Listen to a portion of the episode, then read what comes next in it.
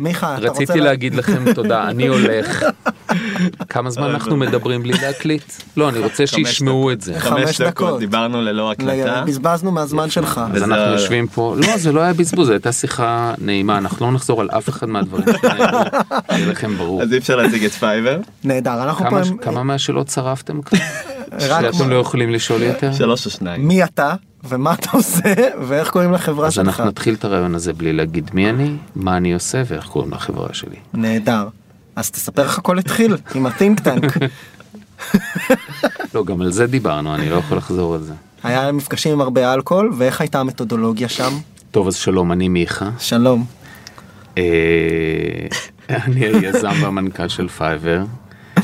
ובאמת קשה לקחת את זה עכשיו ברצינות אחרי 5 דקות שדיברנו בלי הקלטה. ניתן רק קונטקסט, אנחנו מאוד מתרגשים, ואנחנו הקלטנו, אנחנו נמצאים פה בחדר עם מיכה קאופמן, המייסד והמנכ"ל של פייבר, פשוט אנחנו התחלנו לדבר, כאילו הקלטנו את הפרק לפני איזה משהו כמו 7 דקות, ופשוט לא הקלטנו את הפרק, לא לחצנו רקורד. וזה פדיחה. זה התחיל יותר מצחיק מזה. אנחנו ניהלנו שיחה ממש מגניבה של 10 דקות, ואמרנו חבל שלא הקלטנו את זה. בדיוק. ואז אמרנו, אוקיי, בוא נתחיל להקליט, ואז דיברנו עוד 7 דקות בלי להקליט. ואז לא הקלטנו. האמת היא שרוב הדברים המעניינים נאמרו כבר, אתם תצטרכו להסתפק בדברים המשעמם. אז תודה רבה לכל מי שהצטרף להקלטה האמיתית. כן, אנחנו בחלק המשעמם, שזה הפרק עצמו. אנחנו פה עם מיכה קאופמן, מנכ"ל פייבר, שאני ככה נעשה ריקאפ זריז, בסדר? דיברנו קצת על מה פייבר עושה ועל עובדים וגיוסים, אז אם תוכל לתת את זה שוב, ואז עליך הכל התחיל. לא, אני לא אוכל. אז פייבר התחילה כרעיון איפשהו לקראת סוף 2009, עלתה לאוויר בפברואר 2010, היא בקרוב תהיה בת 9, 400 וכמה עובדים, אני אף פעם לא יודע את המספר המדויק, ונוזפים בי, אז אני אגיד 400 וכמה. מרבית העובדים במשרדי החברה בתל אביב, 100 וכמה ב3 משרדים שישנו בארצות הברית, חוף מערבי, מזרחי. חברה ממש מגניבה. טוב שאתה חושב ככה. מה עוד? מה גיוסים ומה אתם עושים בשני משפטים. אוקיי, אז בעצם פייבר היא מרקט פלייס שמפגיש אנשים מוכשרים עם אנשים שרוצים access לכישרון. המישן הגדול של החברה זה לשנות את הדרך שבה אנשים עובדים ביחד. אנחנו חושבים שיש פה הזדמנות אדירה, חושבים ששוק העבודה עובר תהליך טרנספורמציה שהוא לאו דווקא קשור לפייבר, אבל פייבר משתמשת בהזדמנות המיוחדת הזאת בזמן כדי לעשות שינוי, והיא בעצם מייצרת פלטפורמה שחושבת בצורה, אני חושב, מאוד פרוגרסיבית על העתיד של שוק העבודה. למעשה החברה לא הכריזה על כל סבבי הגיוס שלה עד היום, אז אני יכול להגיד מה שהתפרסם, 110 מיליון דולר, שזה כמעט מדויק עם סטייה של כמה עשרות אחוזים. שבשביל מחשבון עכשיו. כלפי מעלה. עדיף.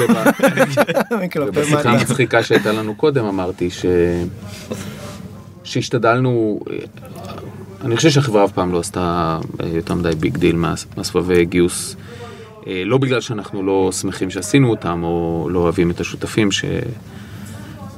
שמשותפים שלנו לדרך, אנחנו מאוד אוהבים אותם, אלא בגלל שחשבנו שמשתמשים בסבבי גיוס בתור איזושהי דרך לדבר על הצלחה של חברה, ואני חושב שזה לא נכון לעשות את זה. אלא על בסיס המדדים האקסקיוטיביים, כאילו טראקשן וצמיחה וכולי. נכון. התחלנו לדבר, אני שנייה אעשה את זה, ונמשיך מאותו טיימליין, כי היה פה כמה אירועים מביכים, אז אנחנו מורידים לאט לאט המבוכה. מכבים את השריפה הקודמת, ואז נמשיך. תומי שאל שאלה מאוד יפה שלא הוקלטה, לגבי איך הכל התחיל. תודה, גיא. ואז מיכה שאל אותה מדהים. שאל אותה? בוא נחזור 9 שנים אחורה רגע. מה היה הרקע להקמה של פייבר? פעם ראשונה זה יותר טוב, אני חייב להגיד. כן. אני אתן תשובה שונה לגמרי, התשובה שנתתי פעם קודמת. אז סיפרתי שברקע, בתקופה שבה הרעיון של פייבר צץ, הייתה תקופה קצת אינקובטורית כזאת, שאני הייתי בשלבים של למכור את העסק הקודם שלי, את החברה הקודמת שלי, ואספתי קבוצה של חברים, פתחנו משהו שנקרא think tank, שישראלים מכירים זה קצת פחות, בארצות הברית זה הרבה יותר נפוץ, אבל הרעיון הוא שזה קבוצת חשיבה בעצם, שזה דרך יפה להגיד חבר'ה שנפגשים, שותים הרבה אלכוהול ומדברים שטויות, וגם כמה דברי טעם. זה קרה ממש באזור של תחילת המשבר של 2008. האינטרנט היה אז, אני חושב, במין תקופה, סיים תקופה מסוימת וחיפש את הדבר הבא. הרבה מאוד חברות, כמו באזור הזה, חברות שהיום מדברים עליהן, כמו WeWork ו-Airbnb, ואני חושב, ואובר. הרבה סביב כלכלה שיתופית. אמת, ואני חושב שזה פרק חדש. זה מעניין שאתה נוגע בנושא של מילניאל, אז אפשר לחזור לזה טיפה, כי זה באמת מה שמאוד מגדיר את התהליך של הטרנספורמציה בשוק העבודה, ואנחנו רואים את זה. אז לא ידענו, אני לא בטוח שהמילניאל זה היה קיים אז בכלל, הוא מצא אחר כך, אבל נפגשנו ודיברנו, והרעיון היה לנסות לקחת את הקולקטיב וויזדם הזה, כדי לנסות להבין מה העתיד של האינטרנט, ספייס, סופטוור בכלל, ולנסות לצאת עם, אולי עם תובנות שאצל כל אחד מאיתנו ידליקו איזה נוירון, יפעילו איזשהו תהליך שיעזור לנו, לכל אחד מאיתנו בנפרד, לא התכוונו לעשות זה כקבוצה. שזה כלי מדהים של עצמו, כלומר, מאזינים עכשיו מקשיבים לנו, רוצים להיכנס לתוך כל הנושא של ה-ideation, להקים קבוצה כזאת, שהאוטפוט שלה זה רק לפתוח את האופקים ולהבין לאן העולם הולך ומה אפשר לעשות בו. לגמרי, חפשו בגוגל think tank, תלמדו קצת הנושא ותעשו את זה, זה סופר מגניב, אני גם אשמח... זה מתודולוגי באמת? את המתודולוגיה המדויקת כל think tank קובע לעצמו, והמטרות הן גם מטרות שונות, יש think tanks מסחרים ויש כאלה שלא, ולמעשה זה פלטפורמה. אגב, אם יקומו think tanks ממש ממש מעניינים, אני גם אשמח לבוא ולהשתתף בפגישה או שתיים, כי אני חושב שזה סופר סופר חשוב. עכשיו, על הרקע הזה, שי ויניגר ואני, שהיינו חברים, לא יודע, אולי זה 10 שנים לפני זה, גם ניהלנו הרבה מאוד שיחות, ואחת מהשיחות טלפון האלה, והיו המון כאלה שהתחילו במילים "יש לי רעיון", הייתה עוד אחת כזאת, אני הייתי באוטו, הוא הרים לי טלפון מהבית, אמר "יש לי רעיון", ונתן רעיון שהוא משהו שבקור שלו היה בעצם הבסיס לתהליך המחשבתי שהוביל לפייבר. ולא יודע, סיימנו את השיחה, מנועה, יופי. סבבה, נדבר יותר מאוחר. אתה באותו זמן איפה היית מבחינת, אחרי החברה השלישית שלך? אז הייתי בדיוק, פייבר היא החברה הרביעית שלי, אז הייתי בתהליכים שלי למכור את החברה השלישית.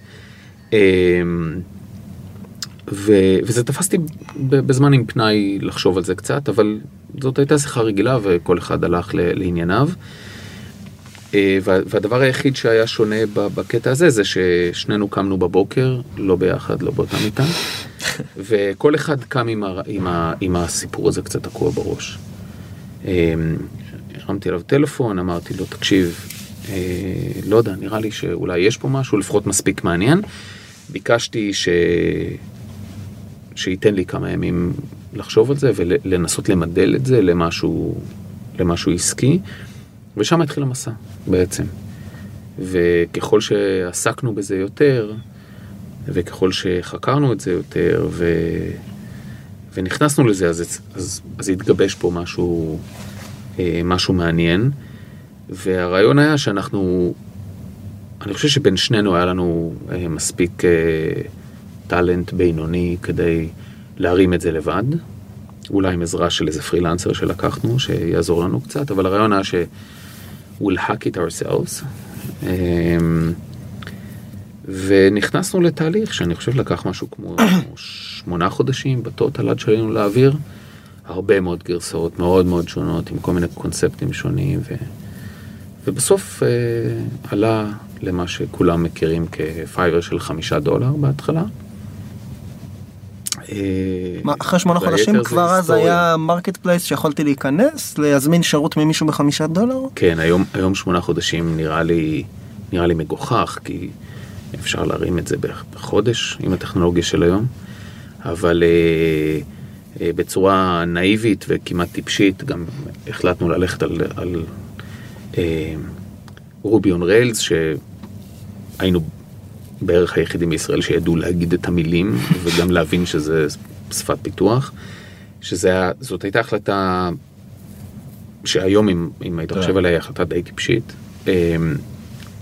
שבסופו של דבר יצא טוב, אבל הקשתה לנו מאוד לגייס אנשים אחר כך, כי אף אחד לא הבין את זה, וגם אנחנו למדנו את זה תוך כדי, אז היום אני חושב שבסביבות של פיתוח מהיר אפשר להרים פלטפורמות מהסוג הזה בצורה הרבה יותר נגישה, יש הרבה מאוד ספריות פתוחות שמוכנות, אז היינו צריכים להמציא הרבה דברים מאפס, וזה גם היה התחלה שהקלאוד התחיל להפוך להיות משהו שהוא טיפה יותר מיינסטרים, ופיתחנו את זה על הקלאוד, שזה היה גם מזל, כי אתר קרס לנו לא מעט פעמים על חוסר בשרתים, וזה היה קל, יחסית קל להוסיף עוד כוח. סביב מה היה הפיתוח? סביב הקונספט הזה של ליצור את המרקט פלייס בין פרילנסרים לאנשים שמחפשים שירותים, או דווקא העניין המודלי של $5 אתה יכול להשיג איזה שירות שאתה רוצה שהוא יחסית פשוט ו... אז, אוקיי.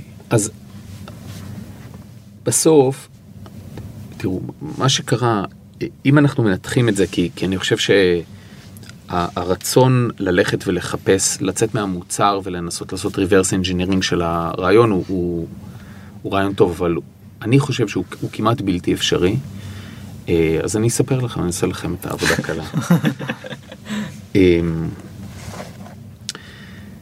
ב-2008, או ב-2009, כשהתחלנו לחשוב על זה, מגיעים אליי שני נתונים מאוד מאוד מעניינים.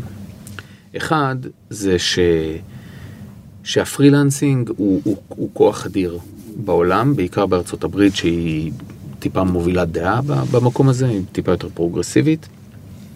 כמה היום? היום 36% לדעתי מכוח העבודה? אז זה היה 30, היום זה כמעט 40. וואו.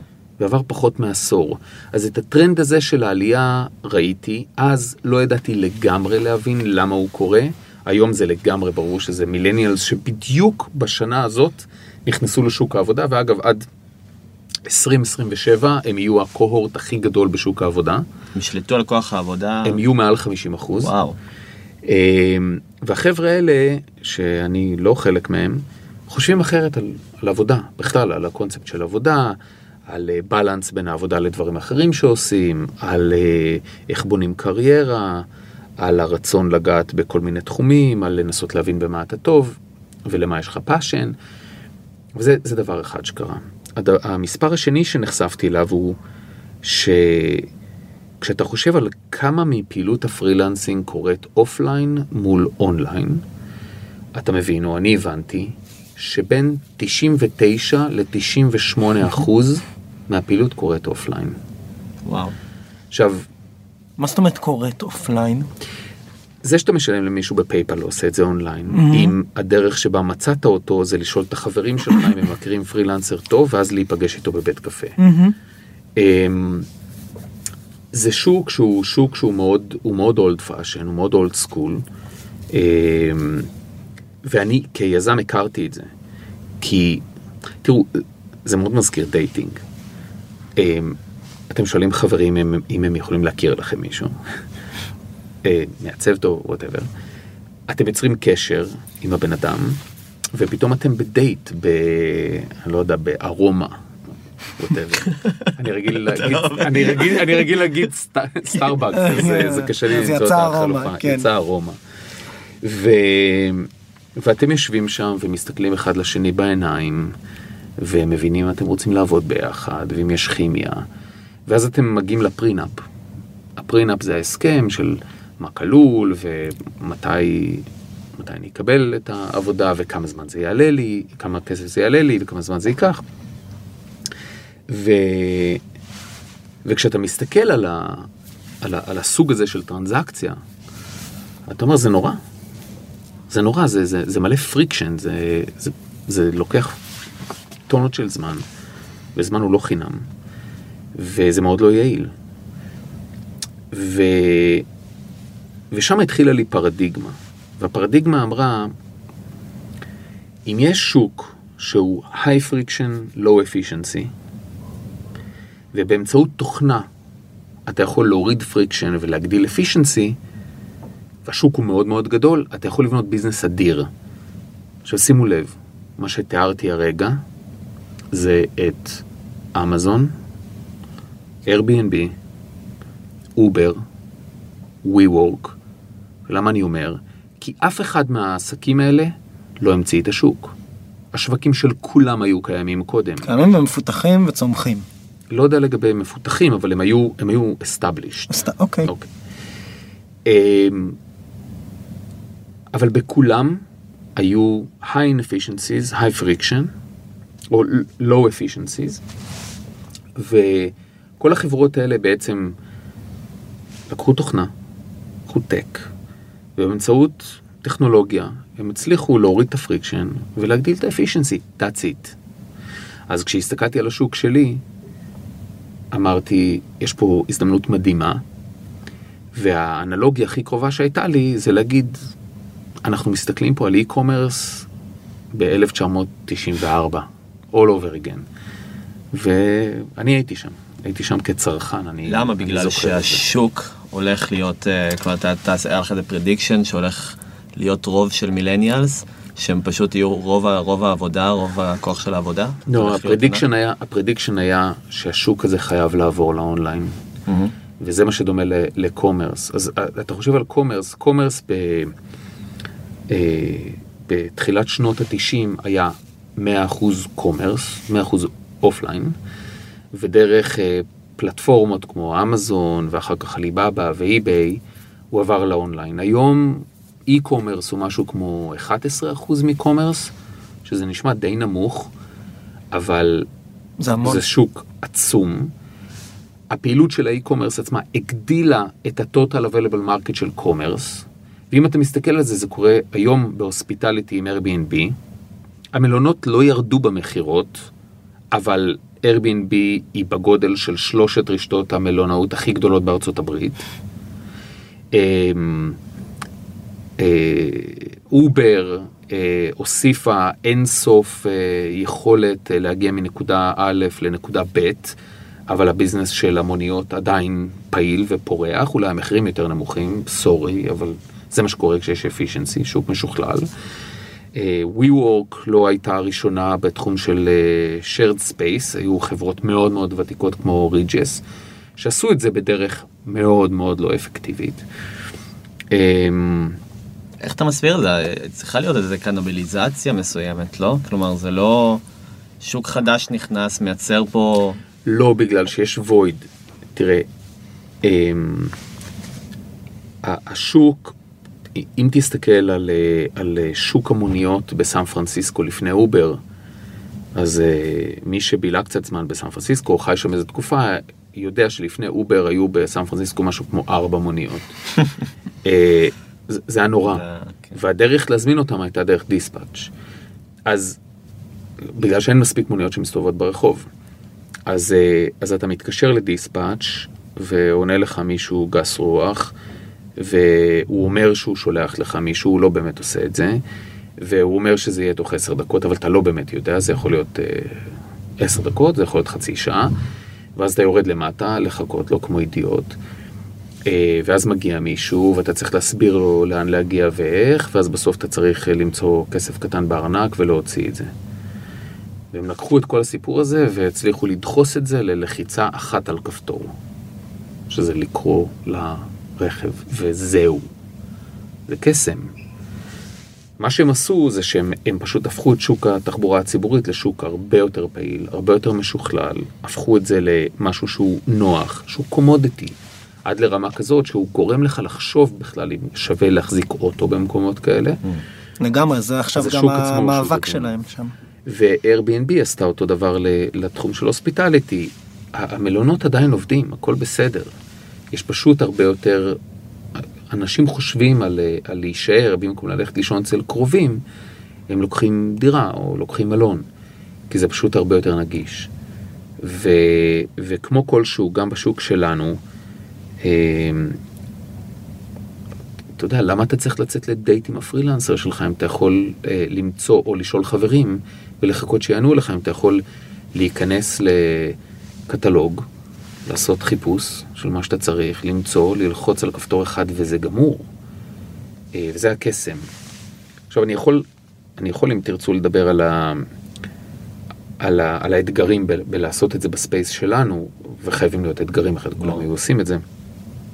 אבל אני חושב אני מבין שהפודקאסט הזה מכוון ליזמים שנמצאים חלקם בתחילת הדרך.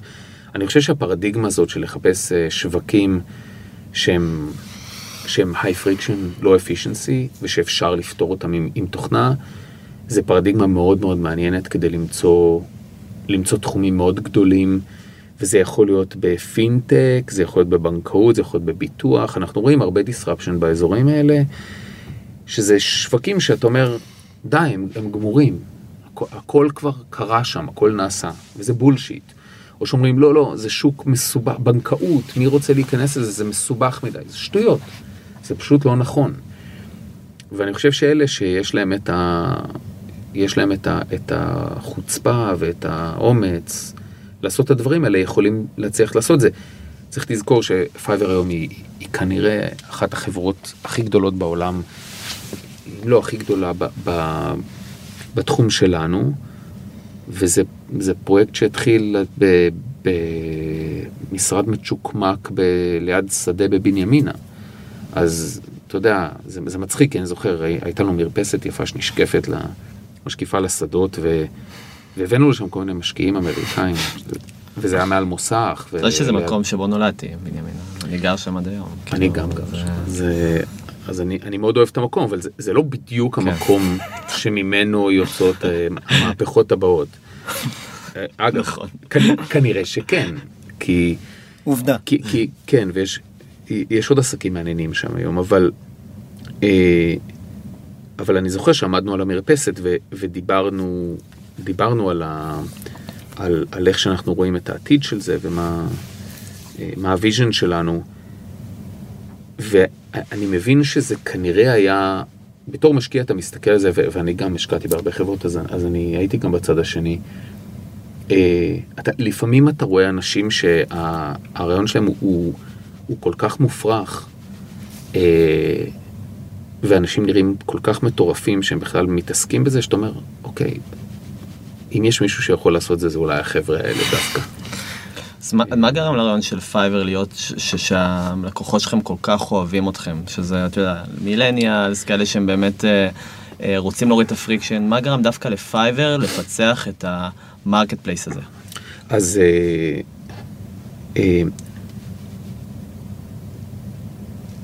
תראה, הגישה שלנו לעולם הזה הייתה גישה מאוד מאוד שונה. אנשים זוכרים את $5, כי ככה זה התחיל, אבל אנשים לא מבינים ש$5 אף פעם לא היו יותר מגימיק. התחלנו את החברה כבוטסטראפ ביזנס, זאת אומרת, זה היה self-funded, אנחנו הבאנו את הכסף מהבית ואת הזמן שלנו, וההסכמה בינינו הייתה שזה משהו שחייב לקרות גראס רוץ, הוא חייב לגדול מהשטח, אנחנו לא הולכים להשקיע כסף ב-customer acquisition, במרקטינג, לא הולכים להתחנן כל היום לכל הבלוגים שיכתבו עלינו, אלא מנסים לייצר משהו שיהיה לו מספיק סטיקינס וויראליטי, כדי שהוא יצליח מההתחלה. $5 היו דרך מעניינת לייצר את הבאז, אבל גם דיברנו על פריקשן, אז אחת מהנקודות של פריקשן זה איך מתמחרים. אז ניסינו לחפש איזושהי יחידה, שהיחידה הזאת היא יחידה כספית, שכשלקוחות יסתכלו על זה, ואין להם טראסט הרי, כי הברנד לא קיים עדיין, ונתקלים בו פעם ראשונה, ואתה לא בטוח אם זה אמיתי או לא. אז אמרנו, בוא נחשוב על מה היחידה שלא תגרום לאנשים לחשוב פעמיים. והגענו למסקנה שזה $5. כי $5 זה, אני לא יודע, זה פרפוצ'ינו בסטארבקס, בסדר? אז אם הוא יצא קצת מתוק מדי, אז אתה שם אותו בפח, כאילו, אתה לא שבור, אתה לא מסתובב מדוכדך כל היום. $5. אז, אגב, שווה להגיד למי שמקשיב לנו, שאנחנו מדי פעם בודקים את המחשב לראות אם זה מקליט. התפללתי שאף אחד לא עושים לב. לא, שניכם עושים את זה באובססיביות כל הזמן. בוא נפסיק את זה. anyway, אז בחזרה, אז מה הרעיון? הרעיון היה שלקחנו טרנזקציה שהיא מאוד מאוד מורכבת בין אנשים. ואמרנו, בשביל להביא את זה אונליין, אחד הדברים שחשוב לעשות הוא לראות אם הטכנולוגיה יכולה לעזור לנו. והפרדיגמה שהייתה לנו פה, היא הייתה די פשוטה בבסיס שלה, קצת יותר קשה לביצוע, וזה, הייתה לנו שאיפה לבוא ולהגיד, אנחנו רוצים שהתהליך של רכישה של שירות דיגיטלי, אונליין, תהיה פשוטה כמו לקנות מוצר באמזון. מה זה אומר בעצם? זה אומר בעצם שבמקום שפייבר היא שוק עבודה, פייבר היא חברת אי-קומרס. זאת אומרת, חברת קטלוג, שבה אתה יכול לבוא, לשוטט או לעשות חיפוש, למצוא מה שאתה רוצה, ללחוץ אורדר, וזהו. לא צריך מעבר לזה. עכשיו, איפה זה מורכב? זה מורכב כי כשאנחנו מסתכלים, אנחנו יושבים פה בסטודיו, ויש מלא גאדג'טס פה על השולחן, יש טלפונים, ויש מיקסרים, ויש מחשבים. כל הדברים האלה הם מאוד סטנדרטיים. יש להם מספר קטלוגי, יש להם SKU, ואם אני מציע באי-ביי למחירה אייפון 10, ואתה מציע אייפון 10, זה אותו מכשיר. אבל אם אתה מעצב גרפי ואני מעצב גרפי, ושנינו מציעים לעצב לוגו לחברה בתחום מסוים, התוצאה תהיה מאוד מאוד שונה. אז איך עושים לזה סטנדרטיזציה? כדי להפוך את זה למוצר קטלוגי. וזה מה שפייבר עשתה בעצם. עשתה פרודקטיזציה של סרוויסז, או מה שאנחנו קוראים לו סרוויסז זה פרודקט. וזה בעצם היה הקסם. ומעניין כי ניסו לחכות את פייבר הרבה פעמים. אני פשוט חושב שמי שניסה להעתיק אותנו, פשוט לא הבין מה אנחנו עושים. הוא פשוט עשה copy-paste. וזה קל לעשות copy-paste של הכל. תעשה copy-paste של Uber, תעשה copy-paste של Airbnb, זה לא יעבוד.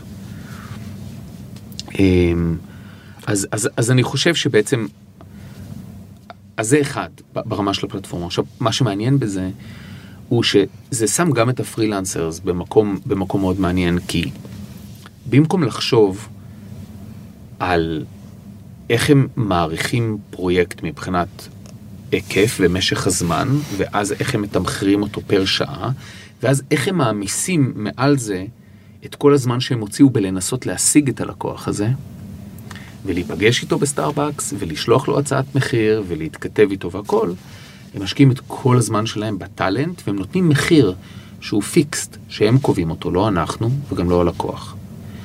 וזה עשה שינוי, זה עשה פרדיגמה חדשה. עכשיו, פייבר היא צלע במשולש. היא לא matchmaker בלבד, אלא היא בעצם מייצרת את כל ה-operating system, שעליו שני הצדדים מבצעים את העסקה.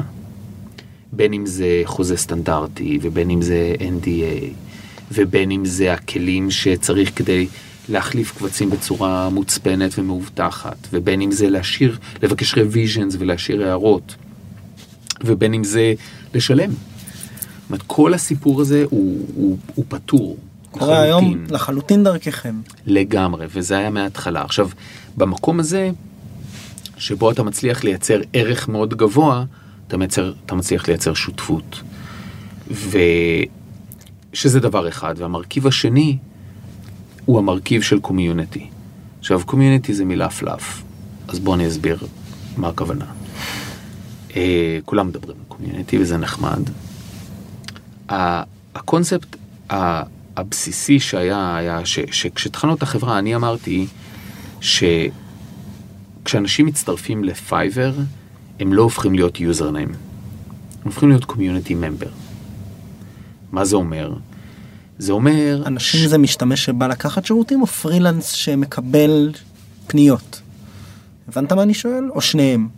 התשובה היא כן, לשניהם. לשניהם, אוקיי. הקומיוניטי שלנו, קומיוניטי יש בו, אגב, הם מאוד דומים.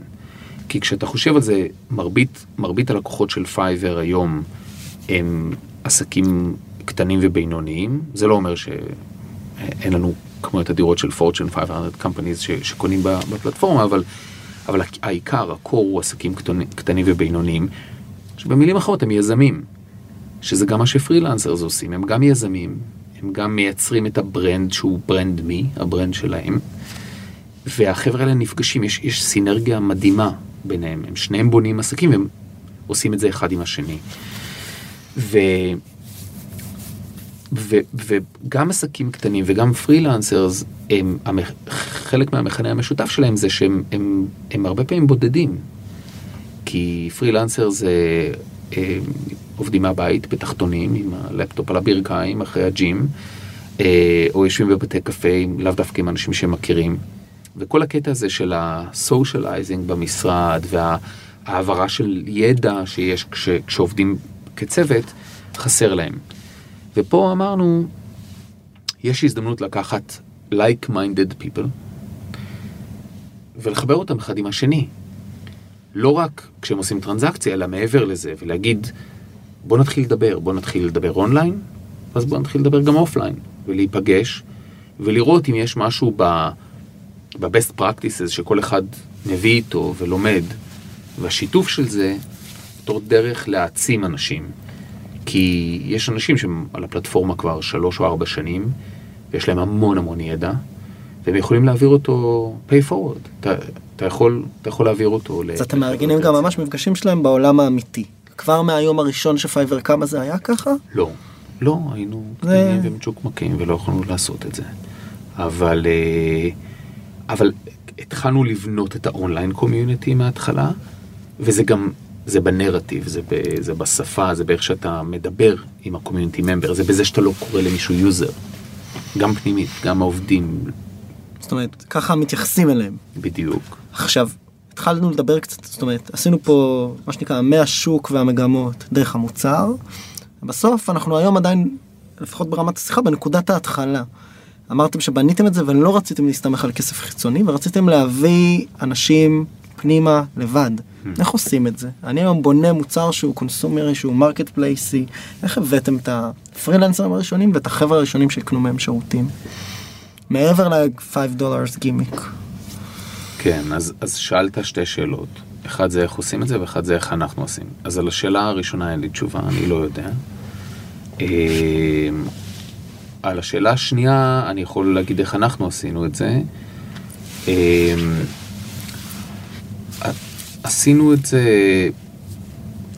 עשינו את זה פשוט בזה שהשקענו המון זמן בעצמנו, והבנו מאיפה זה מתחיל. אז אם אתה מסתכל על two-sided marketplace, שיש בו שני... אמזון היא לא two-sided marketplace בהרבה מובנים, כי כשהיא מחזיקה את האינבנטורי, אז הטרנזקציה היא מולה. eBay two-sided marketplace קלאסי, Airbnb two-sided marketplace. כשאתה מסתכל על two-sided marketplaces, הרבה אנשים שואלים אותי, אז איפה זה מתחיל? supply or demand. chicken and egg. נכון. יש לזה תשובה. יש לזה תשובה, ויכול להיות שכמו כל הדברים שאני אומר, גם היא לא נכונה, אבל אני מצאתי שלמעט מקרים מאוד בודדים בשווקים של קומודיטי, זה תמיד מתחיל בסופליי. תמיד. אמזון התחילה באינבנטורי, Airbnb התחילה בהוסטס, Uber התחילה בנהגים, זה תמיד מתחיל בסופליי. אז אם זה נכון, אז מה אתה צריך לעשות בהתחלה? אתה צריך לדאוג לסופליי, ולא תעסק בדימנד בכלל. ההנחה היא שאם הרעיון הוא נכון, אם יהיה פרודקט מרקט פיט בסוף, אז זה יקרה מעצמו.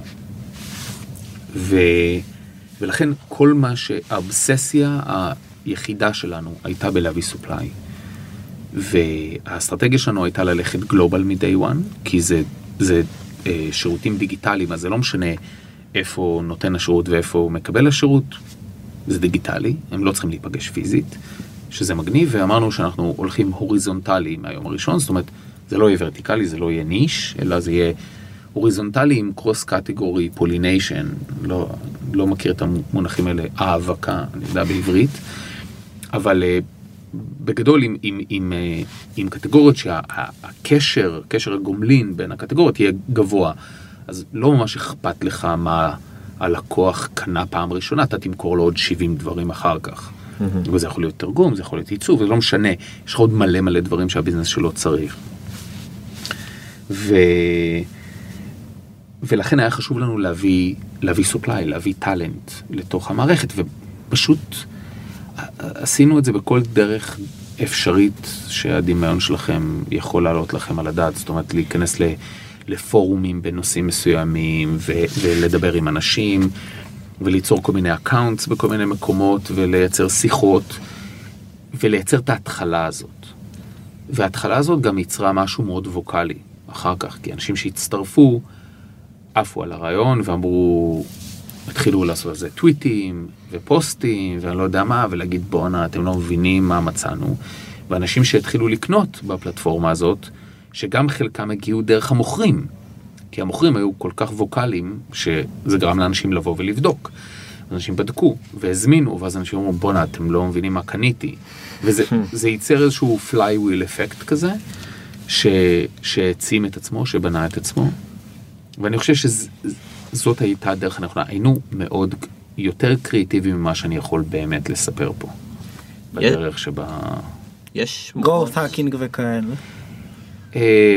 growth hacking זה משהו, זה נשמע מאוד פנסי לתאר את מה שעשינו, אבל הבאנו טלנט ממקומות שהשמש לא זורחת בהם, כאילו... אז יש מאוד ש-Airbnb אז בזמנו, שהם בעצם פנו להוסט, אז אחד מהדברים שהיו הכי חשובים בשביל להציג את ההוסט, זה היה תמונות מהבתים. ממש שכרו צלמים שרצו בכל העולם וצילמו בתים. הם עשו את זה בעצמם, היזמים צילמו. לפני שהם שחו צלמים. לפני שהם שחו היזמים, ואז הם התחילו, ואז הם שחו את הצלם, נכון? נכון.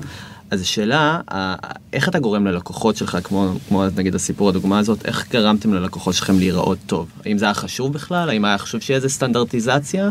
או שכל אחד, בגלל שהבאתם כל כך הרבה טלנט בהתחלה, זה נהיה מעצמו באופן טבעי? אז זה קצת שונה מ-Airbnb. זה שונה במובן הזה ש...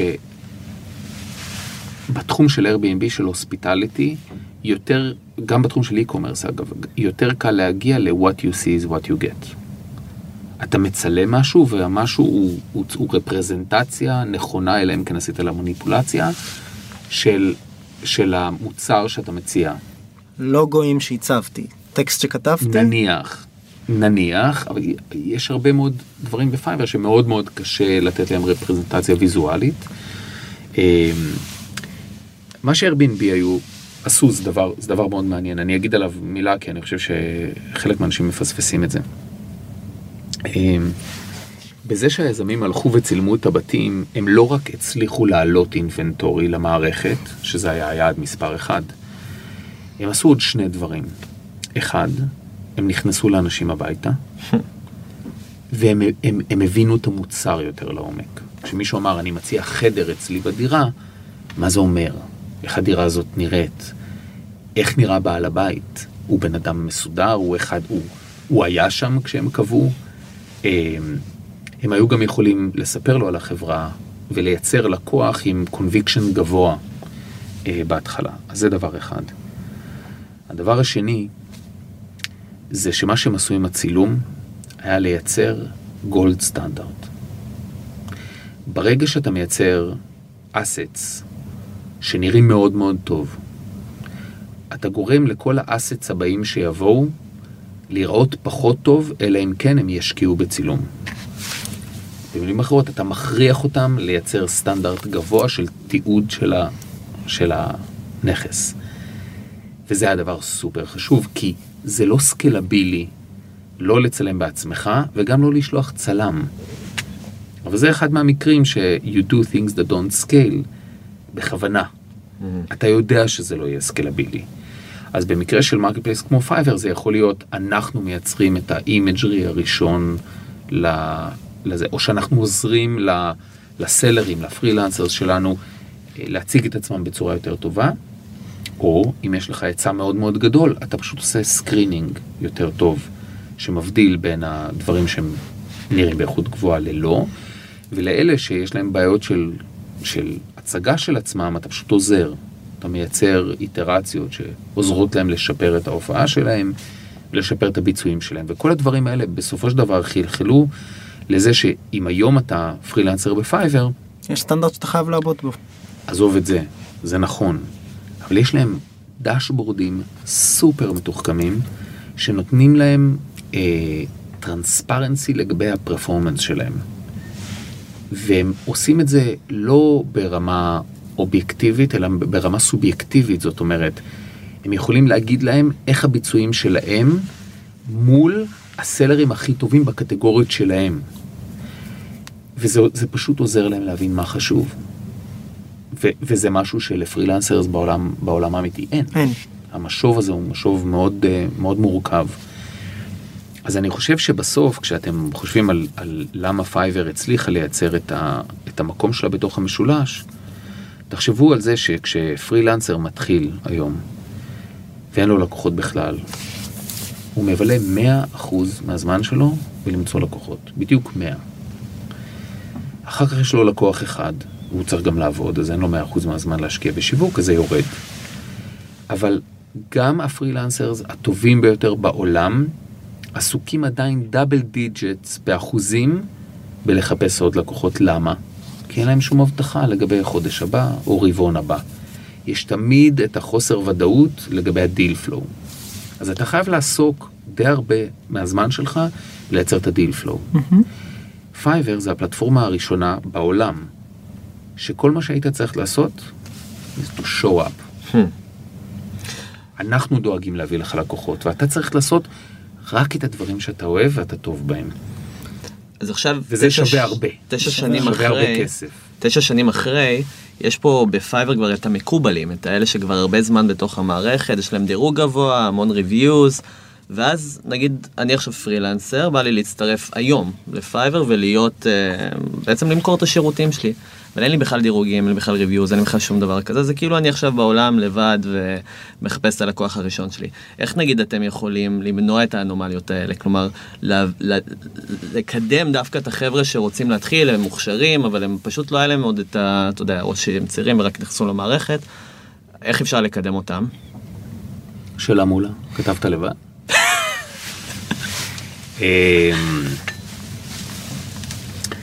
אז זו באמת שאלה מצוינת. אז מה שעושים כדי למנוע מנגנון כזה שמייצר קונצנטריישן מאוד מאוד גבוה ולא מאפשר בעצם לאף אחד להיכנס, הוא מנגנון שמנהל ליקווידיטי, מנהל היצע וביקוש בצורה מתוחכמת. זה היופי בחברה טכנולוגית. אפשר לכתוב אלגוריתמים שעושים את זה. וזה מה שמבדיל את השוק ה-high friction, low efficiency שנמצא בחוץ, לבין פתרון טכנולוגי מהסוג הזה. זה מה שעשינו, פשוט בנינו אלגוריתמיקה שמפלה לטובה פרילנסרים חדשים, כדי להביא אותם, לתת להם איזשהו unfair advantage, כדי שהם יוכלו להתחיל לייצר לעצמם את הביזנס. הדרך לעשות זה היא מן הסתם מאוד מאוד מורכבת, אבל זה חלק מהאתגרים, וזה חלק מהסיבות להצלחה של החברה, זה חלק מהסיקרט סוס. אז אני חושב שהדברים האלה מאוד חשובים. תחשבו על זה, יש בעצם כמעט בכל דבר שאתם רואים, בכל שירות שאתם רואים, יש מנגנונים כאלה. למשל, אם אתה מסתכל על יוטיוב, אז ליוטיוב יש את הטופ ויוז. בעיקרון, אם לא תתערב בטופ ויוז, הטופ ויוז הוא לעולם טופ ויוז, כי זה פשוט מגשים את עצמם, נכון? הם מופיעים ברשימה, אנשים הולכים לרשימה הזאת, רואים אותם, בגלל שהם רואים אותם, הם יכולים עוד צפיות, הם רואים אותם. אבל זה לא נכון, זה דינמי. למה? אותו דבר. כי יוטיוב יצרה מנגנון אקספיריישן, שאומר אם וידאו נמצא, עובר איזשהו פיק מסוים, הם מייצרים לו דקליין, אוטומטי, שהמטרה זה לתת יותר סיכוי בחשיפה, כי הם מחליטים על מה מופיע על הדף, דרך האלגוריתמיקה שלהם, לתת סיכוי לסרטים אחרים, לקבל את החשיפות האלה, והם יודעים שממילא הסרטים המאוד פופולריים, ממשיכים להיות shared, ובגלל שהם shared, הם יקבלו views ישירים, אז אתה לא הורג אותם בזה. אבל איך עושים את זה? אני לא יודע. אגב, אני גם לא יודע אם גוגל יודעת איך היא עושה את זה, כי יש שם המון machine learning מאחורי זה, היום כבר...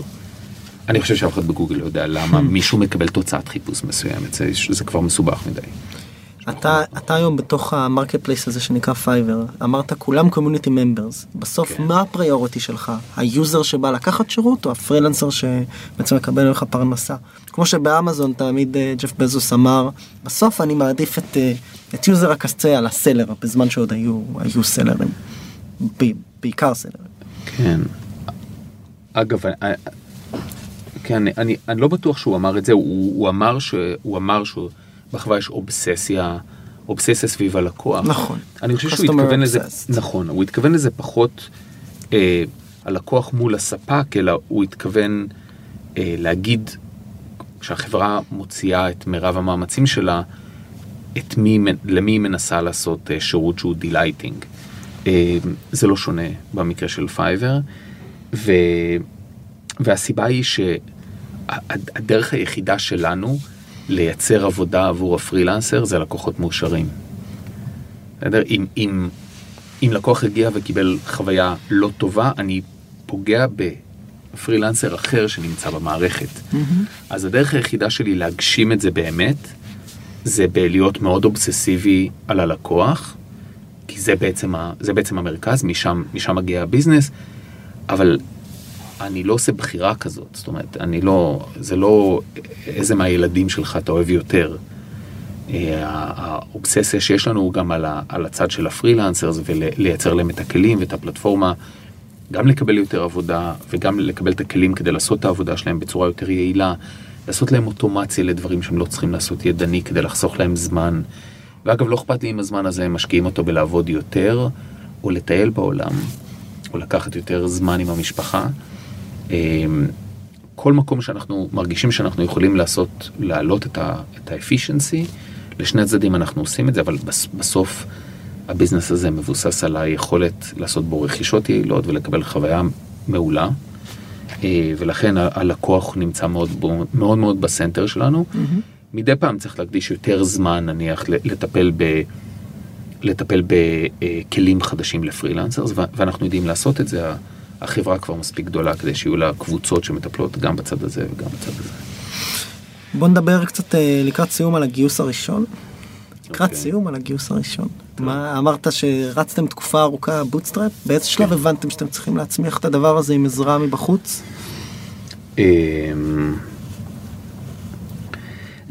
זה פחות העניין של הבנה. אני חושב שהמטרה הייתה, וכך אגב עשיתי את כל סבבי הגיוס שלי בכל החברות שלי וגם בפייבר שעשינו כבר המון כאלה, תמיד היה סביב מה רמת הקונביקשן שלי לגבי הפוטנשל סייז אוף דה ביזנס. וככל שאני הייתי יותר בוליש על להגיד, אם בהתחלה, תראו, זו חברה הרביעית שלי והתחלתי אותה קרוב לגיל 40, ואמרתי, אין שום דבר רע בסטארט-אפים כמו שהיו לי קודם, שהיו סטארט-אפים קצת יותר קטנים, לאו דווקא כאלה שמתאימים ל-VCs, לפחות שניים מהם, וזה בסדר, כי גם כאלה יכולים לפרנס משפחות, ואפילו לעשות אותך מיליונר אם אתה רוצה, אבל הם לא מתאימים ל-Venture Investment, כי הם לא יכולים לתת את המכפילים האלה, והם לאו דווקא יכולים לראות את הצמיחה הנכונה. פה חיפשתי לייצר חברה שהאמנתי שהיא יכולה להיות, זה מצחיק להגיד היום, אני מרגיש קצת אידיוט, אבל להגיד שהיא יכולה להיות לפחות ביזנס של $100 מיליון, וכששאלינו לאוויר וראינו את הטראקשן הראשוני וראינו את הבאז שזה מייצר ואת העובדה שיש פה גרס רוץ אפקט מאוד משמעותי, אני לא יודע אם אנשים יודעים, אבל למעלה בארבע שנים הראשונות של הקיום של החברה לא הוצאנו סנט על מרקטינג. שזה די מדהים. וואו. אז היה פה אפקט מאוד מאוד חזק, ויראלי, אורגני, וכשאני הרגשתי מספיק בולי שיש פרודקט מרקט פיט, וזה עובד, אז הלכנו ועשינו את הגיוס הראשון, וכל הגיוסים האחרים באו תמיד על רקע ההבנה שיט, כיוונתי נמוך מדי, צריך לעשות ריסט ולחשוב על זה, זה לא 100 מיליון דולר, זה אולי זה חצי מיליארד, לא, זה יכול להיות מיליארד, לא, לא, זה יכול להיות כמה מיליארדים, וכל הבנה כזאת גרמה לנו בעצם פשוט להוסיף עוד דלק למייחלים, כדי לוודא שלחברה יש את היכולת לעשות אקסקיושן כנגד התוכניות שלה. היום כשאתה מביט על החברה, אתם היום בנקודת זמן מסוימת, תפכים גם על הנפקה, היה כתבות על זה לפחות. איפה אתה רואה את פייבר 10 שנים מעכשיו? אז פייבר מאוד, מאוד ממוקדת בצמיחה. אנחנו פועלים בשוק מאוד מאוד גדול, בשוק של מאות מיליארדים של דולרים, ובאמת הפוקוס שלנו הוא לתפוס מרקט שייר בשוק הזה ולעזור לתהליך הזה של המעבר של האופליין פרילנסינג לאונליין. כמו שאמזון רצה להיות הפלטפורמה שכשהקומרס עבר להיות אי-קומרס שיקרה עליה, אנחנו עושים אותו דבר בתחום שלנו, ולכן אנחנו מקדישים את מרב האטנשן שלנו גם לעשות את זה ברמה המוצרית, ברמה הפיתוחית.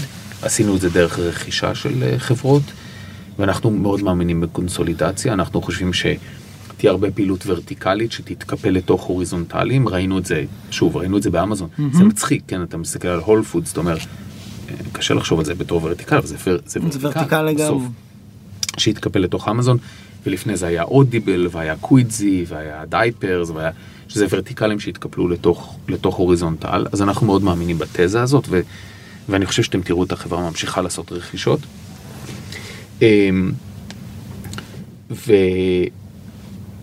וזה הפוקוס. זאת אומרת, הפוקוס הוא להמשיך לפתח את הפלטפורמה הזאת לעתיד של שוק העבודה.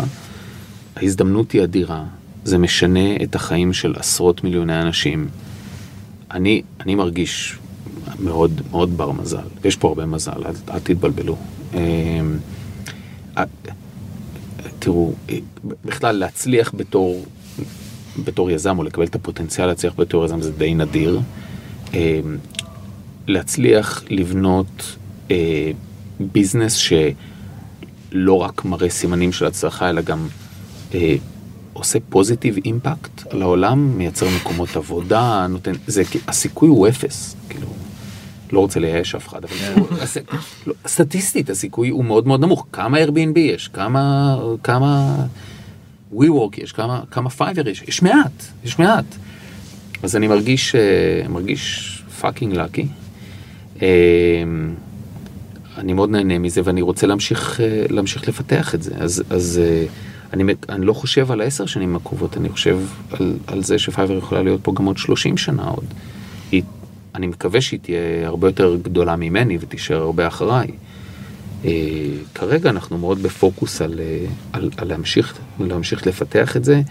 אני חושב שחלק מהגדולה של פייבר הייתה שהיא חברת אינוביישן, והיא תמיד הצליחה להקדים את השוק בכמה שנים בחשיבה הפרוגרסיבית שלה.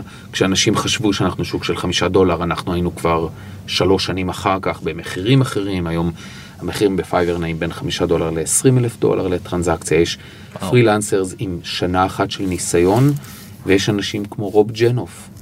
לא יודע אם אתם יודעים מי זה, אבל זה המעצב של הלוגו של אפל. ואתה יכול לקנות ממנו עיצוב ללוגו ב$10,000. אם אתה שואל אותי, זה חינם. מטורף. וזה בלחיצת כפתור, אתה אפילו לא צריך לשכנע אותו לעבוד בשביל, אתה לא צריך לנסוע עליו לסטודיו ולחכות לפגישה 3 חודשים. אתה נכנס לפייבר, אתה עושה חיפוש, אתה מוצא אותו, אתה לוחץ אורדר, זה נגמר.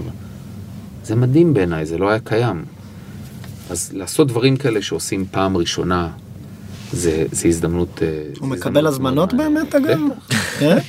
אתה רוצה, גיא? מקופורץ אני מניח שמשתמשים בכם.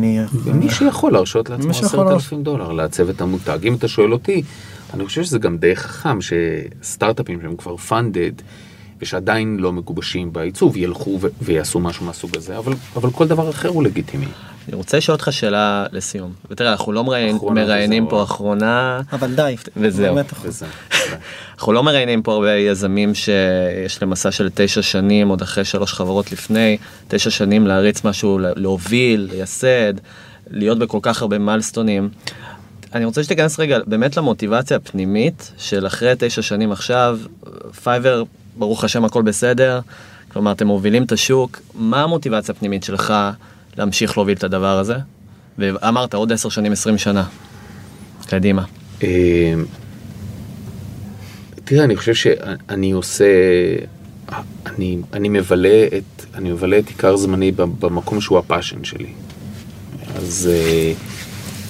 אז מבחינתי אין משהו, שום דבר אחר לא יכול לנצח את זה. העובדה שהאתגרים הם אתגרים דינמיים ולא סטטיים, העובדה שכל פעם שהחברה מגיעה לצומת, זה צומת אחרת, וזה קבלת החלטות אחרות, ולפעמים זה אתגרים שקשורים בכוח אדם ובטלנט, ולפעמים זה אתגרים שקשורים בגיוס של כסף, ולפעמים זה אתגרים שקשורים בתחרות, ולפעמים זה במה בעתיד, אבל תמיד מאתגר, תמיד מעניין. והעובדה שהשוק הוא כל כך גדול, והעובדה שיש, תראו, פייבר היא חברה מגניבה, וזה רק התחלנו. זה מרגיש כמו שבוע הראשון של הביזנס. אנחנו מתעסקים בדברים חדשים, אנחנו לא באים ומשאיפים כל היום. אז אינטלקטואלית זה סופר מאתגר. השאלה האם אני הבן אדם הנכון להוביל את הביזנס הזה בכל נקודת זמן היא שאלה שהיא רלוונטית. אז אתה כל הזמן שואל את עצמך אם אתה איש הנכון, ואתה שואל כל הזמן את עצמך אם אנחנו מאורגנים בדרך הטובה ביותר להוציא לפועל את ה... אז יש פה תהליך, והוא תהליך שאני גדל בו. את רוב הדברים שאני עושה פה, אני עושה פעם ראשונה, ואין לי שמץ מושג מה אני עושה. ולכן אני מקיף את עצמי בהמון מנטורים, ואני מנסה לעשות את זה לאנשים שנמצאים טיפה יותר מוקדם בתהליך ממני. אבל זה סופר מאתגר. אז נניח שאני לא אעשה את זה, אז מה אני אעשה? זו גם תשובה. מה אני אעשה? זו תשובה חלופית לכל מה שאמרת קודם. לא, כי בסוף מה שאני אעשה זה שאני אנסה לחפש את מה שאני עושה היום.